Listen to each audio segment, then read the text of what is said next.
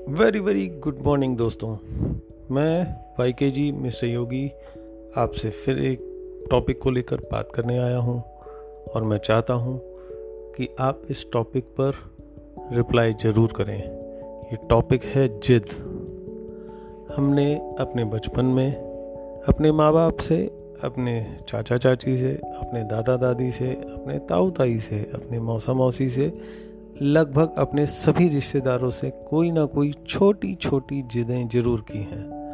और जिद करना सही है, गलत है, यह जानना बहुत ज़रूरी है। देखिए, ज़माना रोज़ बदल रहा है, दुनिया रोज़ बदल रही है, रोज़ तेज़ी से बढ़ रही है, इंटरनेट के द्वारा बढ़ रही है और बिना इंटरनेट के भी बढ़ रही है।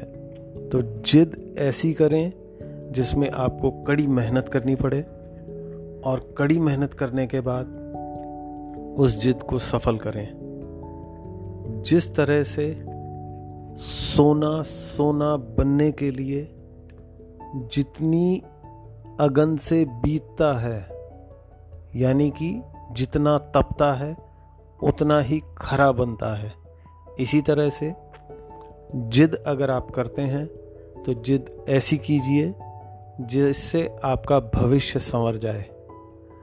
और जिद ऐसी कीजिए जिससे आप और आपके परिवार का सम्मान बढ़े। थैंक यू दोस्तों। फिर मिलूँगा बार बार मिलूँगा। धन्यवाद दोस्तों।